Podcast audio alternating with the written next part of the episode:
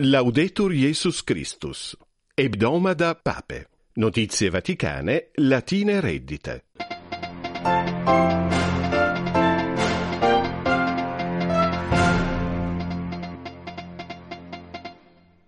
In audienzia generali pontifex fatur ex ira bella ac violentiae oriuntur itrum de pace de precanda in Ucraina. In angelica precazione Franciscus automat nullam pactionem cum diabolo esse facendam. Pontifex memorie die holocaustum recordatur, odium et vis numquam admitti debent. Salutat ex corde omnes vos auscultantes nuncios latinos Catarina Agorelius. Ire vitium precipum obtinuit locum in Francisci sermone, audientiae generalis die tricesimo primo mensis januari, catechesis sub finem iterum ad pacem ad Hortatio et Pontifex additit, in bello tanta extat crudelitas, loquitor Alexander de Carolis.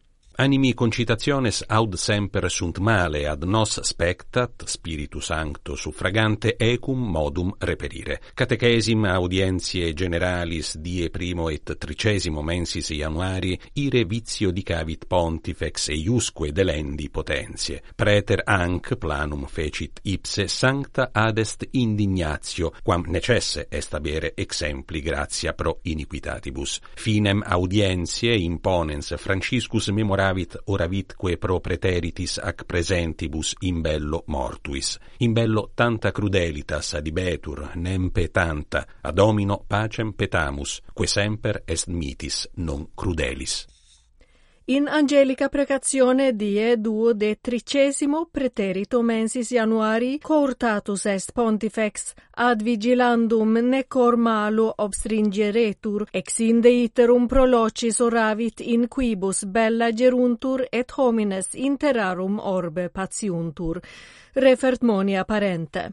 Die duo tredicesimo mensis januari in angelica precazione ex marce evangelio sermonem seruit pontifex. De narratione agito rinqua Iesus quem piam liberat a spiritu immundo, qui spiritus adiunxit in consuetudinibus imperantibus in timore in idolatria dominandi percipitur, unde dimicazione soriuntur Ad arma que vitam eripiunt concurrit aut economicam iniquitatem et adulteratas cogitationes adibet. In postrema suetaque coortazione super pace petenda reconciliationem flagitavit Papa Franciscus in Myanmar, Medio Oriente et Ucraina levationem pariter inveniens ob sorores in Haiti liberatas et proximitate mostendens victimis Constantinopolitani facinoris. Quedam etiam protulit verba egrotis, die mundiali le predicato. Die memorie mundiali, vicesimo septimo mensis januari oravit pontifex pro holocausti victimis.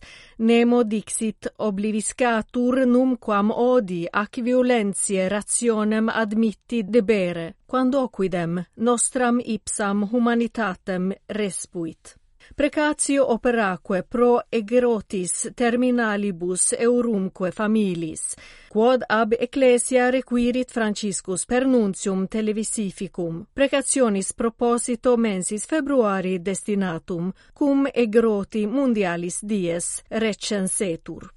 Martinus Scorsese novum colloquium cum pontifice habuit in Civitate Vaticana. Insignis cinematographicus magister ac confector audientiam generalem die tricesimum mensis ensis januari participavit.